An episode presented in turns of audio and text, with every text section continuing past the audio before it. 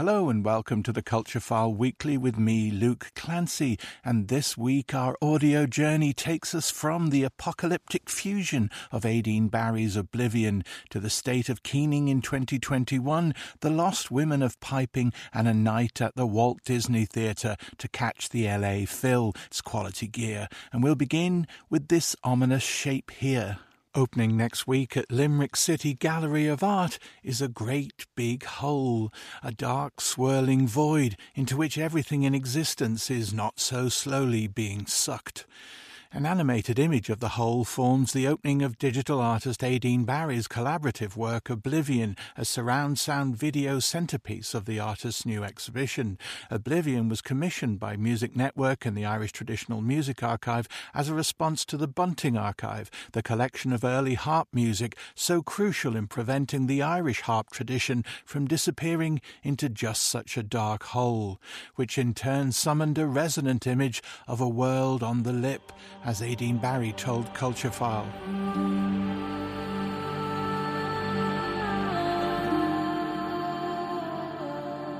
Oblivion came about because I was uh, nominated to make a proposal in response to the Bunting archives. And I was actually quite enamoured and uh, affected by the attempt by Bunting in 1796 to write down the last lilts and airs. And I thought this was an incredible endeavour and something that made me think about how would you replicate such a philosophy now? Um, one of my greatest anxieties that I have, like living in the 21st century, I am concerned we are the last generation of artists. And it's because I feel environmental apocalypse, the fact we're living through a global pandemic and the, those existential threats that are affecting us all, um, and that they are so great that we could be the last generation of artists. And in a way, it's a similar uh, dichotomy that was affected affecting Bunting. That if he didn't write these things down, it would be lost to oblivion. The actual harp would be lost.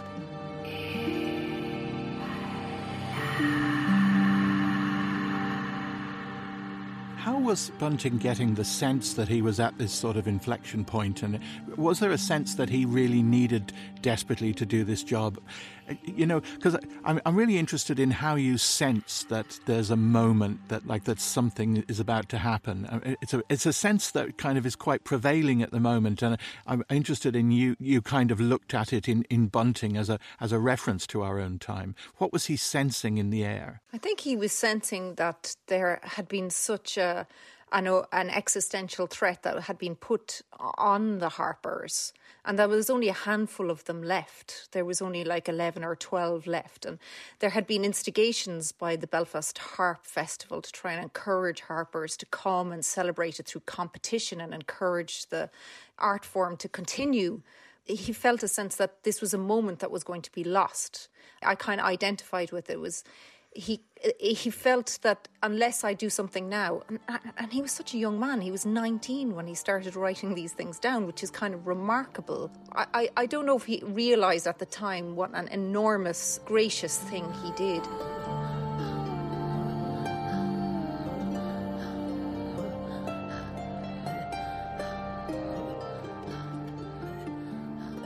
I, I, felt that this is quite a melancholic project, and so we were looking at something that had a, a kind of a minor chord or a mo- within that modal structure of the music that also kind of had maybe references to other moments of real sadness. Uh, so we picked up on really Turlough O'Carolan and his lamentations of Owen Roe O'Neill which obviously has its history in the flights of the Earls, but also Turlough O'Carolan himself was actually kind of a, a fairly interesting and tragic kind of character himself. He lost his sight through a previous pandemic of smallpox. And it's not just the sound of the music that kind of have filtered into oblivion. I mean, one of the things that had emerged from uh, Bunting was this idea that there was a special way that the harpers played with very long fingernails, which became then a visual motif in the work. If you listen to contemporary music like Cardi B or Lil Nas X now, or you look at their kind of music videos, you see that this trope of the long nails is kind of this contemporary trope But actually, in our history, the Irish harpers would grow their nails extremely long because the the harps were created in a different way. They had like metal strings. The the harpers would like pluck with their these extremely long nails. They must have looked quite extraordinary, and no wonder they were kind of considered soothsayers in the medieval era because they looked quite supernatural or something.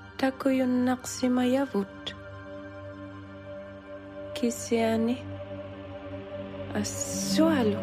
I'm really interested in people who look at historic or traditional artistry and incorporate it in contemporary practice, and other people who are looking at things that are on the edge of oblivion in their work. The most important collaborator, in a way, is somebody who's really who is a contemporary Edward Bunting. Is Riit, who is this Inuit electronica artist who um, I befriended a couple of years ago, and we had been talking about collaboration, but I was just kind of a, astounded at what she was doing with Inuit throat singing, which had been an art form that was banned up until the 1980s in Canada. So she takes this uh, throat singing, which has been passed down from one generation to the next through her mother's line, and she contemporizes it in this incredible pop musical form.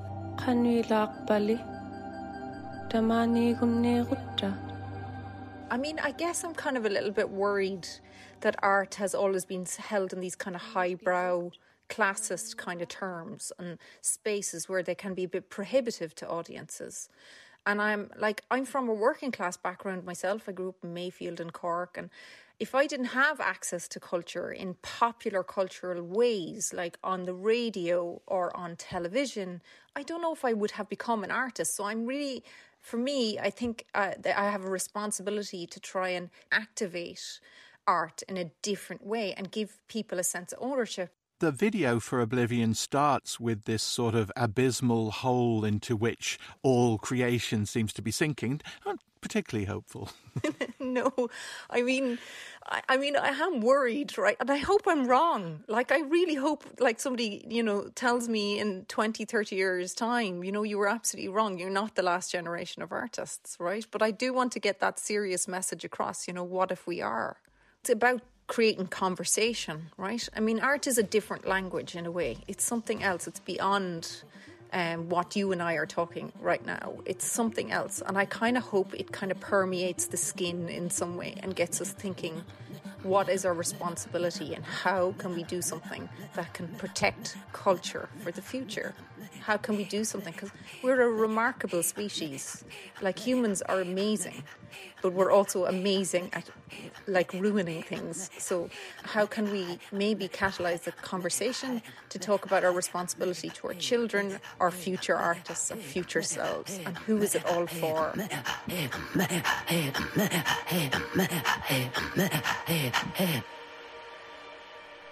Aideen Barry there, and a live manifestation of her Oblivion featuring Riit and harpist Aisling Lyons will be live streamed at Solstice 21st of December at 7.30pm via YouTube, Instagram and all the others. Aideen Barry's solo exhibition at Limerick City Gallery of Art opens 16th of December and is booking now. A whale of a time next on the Culture File Weekly with a new Keening inspired performance from Galway's Brú Theatre. Gol, meaning to cry, is set in the Ireland of the 1930s and features an all female cast exploring the musical tradition of keening with a blend of theatrical performance and vocal lament. Gol has been created by James Riordan along with musical director Juliana Bloodgood, who spoke to Culture File's Louise McMahon about the ancient and radical act of collective grief grieving. So the story is set roughly around 1930. It's in a small community in the west of Ireland. It follows the Keeners or the Mná who would professionally lament at the passing or the wakes and funerals of the dead people of the community. And so this was an act that was prevalent in Ireland for centuries and started to die out kind of from 1850 onwards, more in the eastern part of the country and, and moved west when a keener was keening, they could say what they wanted about the dead and the living, and all the accounts of it, you know, talk about this kind of almost shamanic wildness. And so there's the lead character, her name is Ethna. She has her pal Teresa and some of the other women in the community, and they are keeners. You know, people are emigrating and people are moving to bigger places, and there's not that new generation of women to come and learn. And at the same time, a woman comes back from America to mind an ailing aunt, and with her comes a very Christian, clean, more Latin, beautiful way of singing for the dead.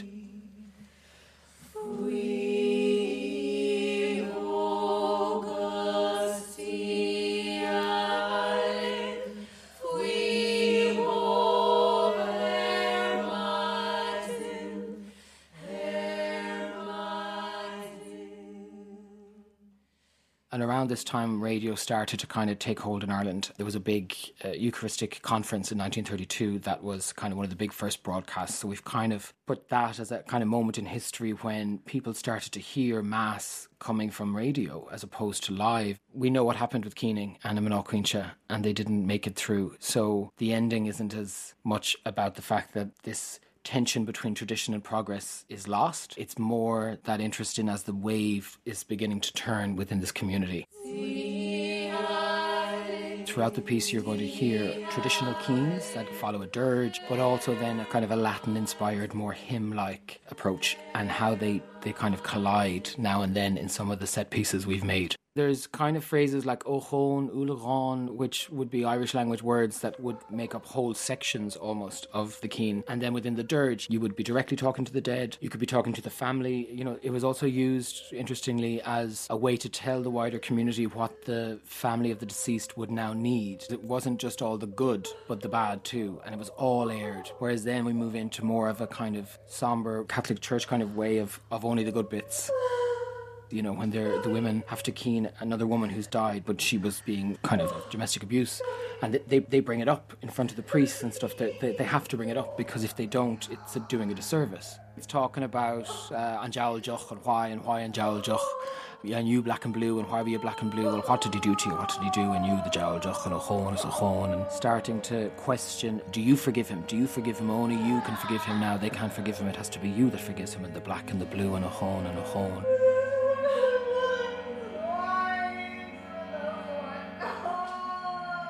Within the singing, it kind of comes across a little bit differently because you have five strong ensemble of, of women kind of supporting Helen or Etna, the lead character, to go there with this kind of poetic outburst, effectively. She kind of gets caught up in it and oversteps the mark at that moment when attitudes are changing a little bit. And so it's it kind of tees up this tension between a kind of church and an old old traditional passing that was inherited and generational and learnt and oral, this oral poetry that is not written down really. You know, we have very few recordings of it. It was never recorded live because obviously it's a fragile, tender kind of moment. Again, we're taking that creative license to try and bring something of our past onto a contemporary stage. I mean, vocally, we work with different kinds of crying. There are cries and wails and whimpers. There's pleading with the voice, there's demanding with the voice, there is uh, seeking retribution, there is uh, praying. I always like to start in a way very technically. So, where does this live in the body?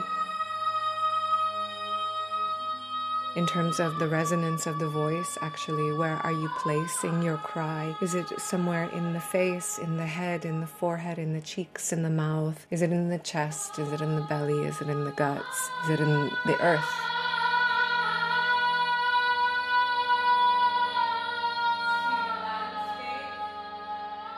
by working with things on a very technical level, we can kind of anchor it in the body and we don't get lost in emotions. Getting just into the keening itself is more about just the cries and the calls and the wails, which are atonal. They don't have so much tonal structure.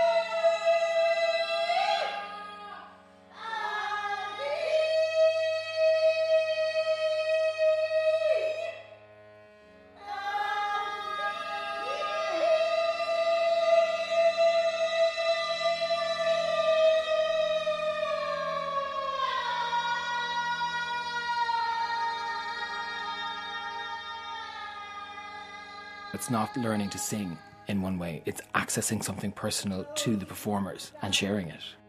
Particularly in a post COVID time when we haven't been able to gather, we haven't been able to grieve. This collective public grieving is kind of a radical act almost in terms of what we've just been through for the last two years.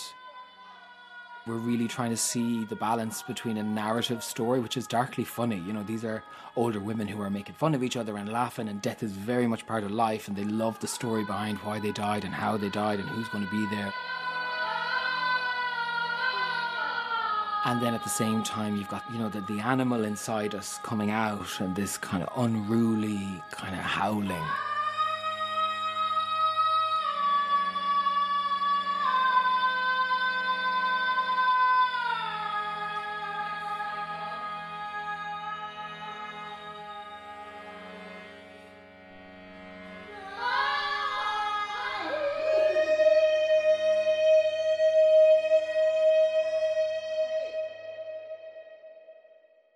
Cries and whispers there of Gol, and that show runs until Sunday night in Nuns Island and on December 15th in Clonbur in County Galway at the All Saints Heritage Centre.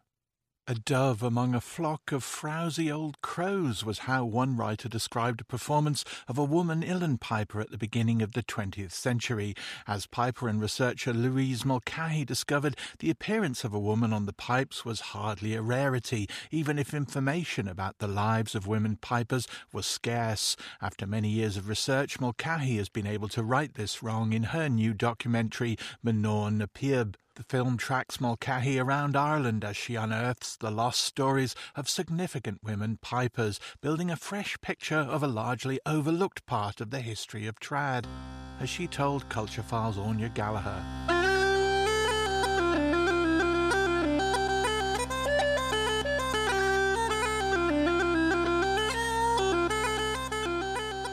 That really stood out to me when I started playing the uilleann pipes. I began playing the uilleann pipes because I loved the sound of the instrument and the power of it. But what I quickly realised and noticed in the uilleann piping workshops was that I was often the only girl.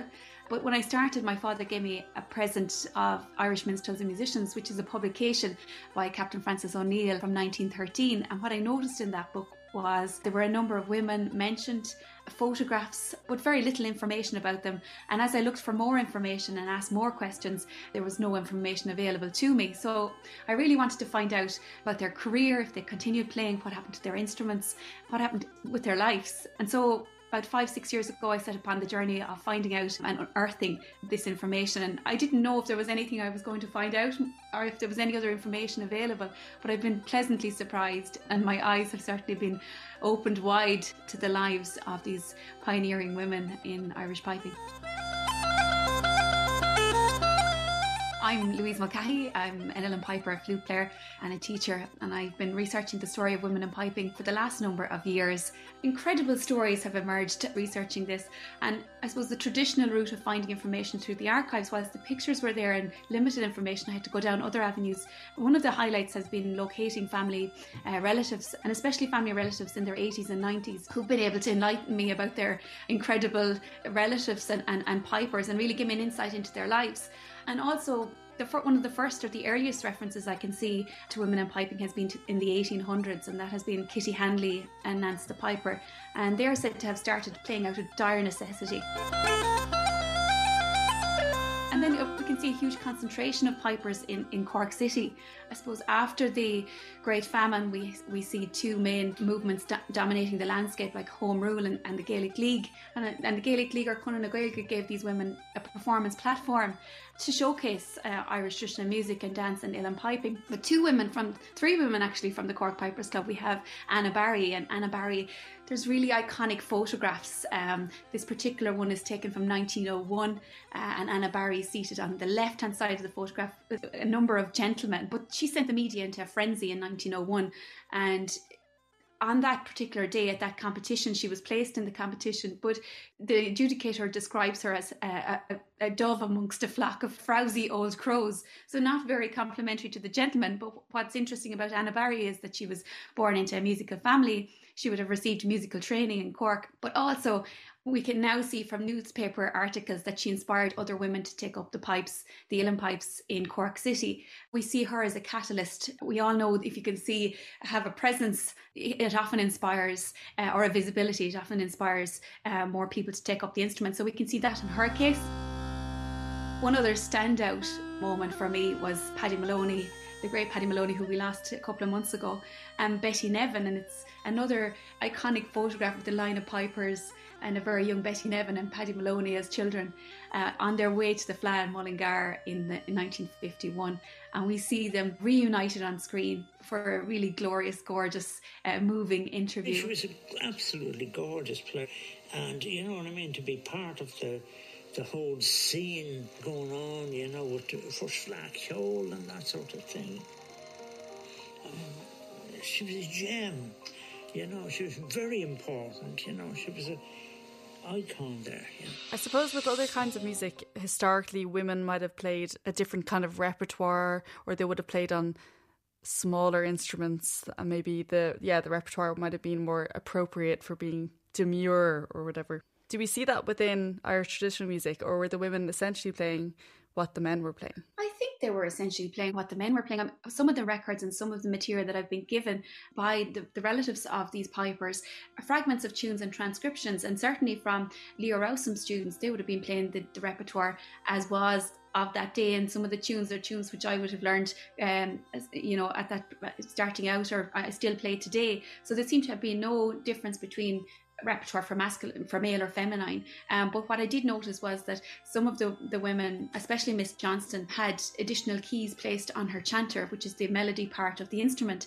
So she played the organ and she played classical music as well.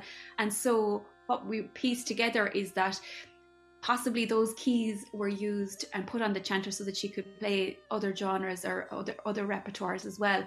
It's a very interesting topic to look at the music, and I suppose the one thing is that we don't have any recordings, uh, so we're reading between the lines, you know, um, based on diary entries and concert programs and printed material of that day and, and, and selections of tunes that they would have played. You must have felt like a bit of a detective doing this. it was like one piece of it, but to find out the information, like it took so long because w- women changed their name, you know, if they got married. So, and then to try and find out what happened to them and how, who they married and to, to, get to that point to bridge the gap from we'll say Molly, Molly Morrissey to her married name was was just incredibly uh, took a, a long time. We unfortunately don't have any recordings of these women it wasn't until 1978 that the first commercial recording was made of a woman playing the uilleann pipes, and that was featured on the Piper's Rock album. Uh, and that piper was Ní Ghráda, amongst other pipers on the album, Mick O'Brien, Davy Spillane, and many other great figures in piping at that time. So, not that long ago, 1978, when you think about it. But since then, lots more recordings coming on stream, and I'm sure lots more to come.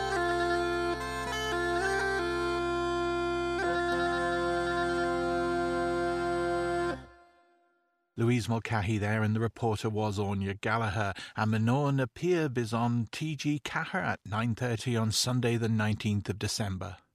And finally, this time, a new radio poem created for Culture File by Yves B. Golden. The LA based artist, DJ, and activist was inspired by a visit to the city's Walt Disney Concert Hall. This is Yves B. Golden.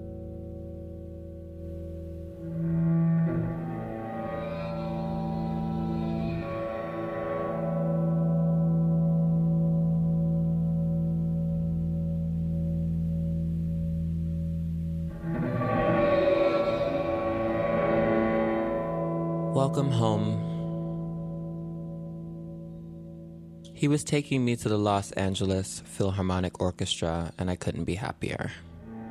We arrived with time to spare to hear the arrangements of footsteps beating the window walls and off the ever curving staircases. Everything felt so delicate before the show. People waiting in lines held the tips of their own elbows or onto the hands of their dates. No one seemed to be speaking aloud, and yet the room flowed with a stream of whispers and muffled laughter. Perhaps it was the masks and the respect people had for the orchestra hushing them, begging us to be extra mindful. The missions with N were always beauty and culture. With N, there was always a chance of wonder and music. The orchestra encapsulates a glamorous lineage of enclosed elite spaces, much like heaven's many rooms, where the music is kept, and the nectar, and the crestfallen sighs of dreamers and wanderers alike.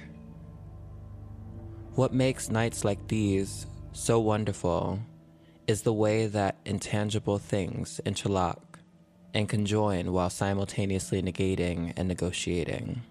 The music, in its complexity, was itself history in that it fought and resolved and consoled, holding notes like hands, holding our heads and our breaths, instructing us follow, follow, and at times, rest, I will return for you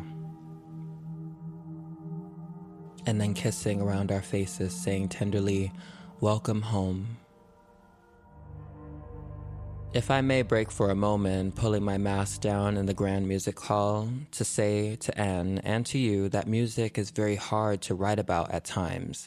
Sometimes I wish I could just give you the music I experience and the moments where I gasped and nearly cried.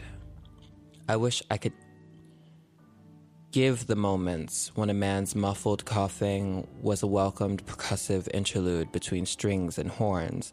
I wish I could give you the soprano's inhale between heart stopping declivities, the moments before applause. I wish you were there with me because there are no words to describe the capital M in music when it's happening. What precluded the orchestra was an unwelcome drama of this clunky, desocialized moment in our society. I stepped on a woman's toes trying to reach my seat. In my defense, she didn't stand for me.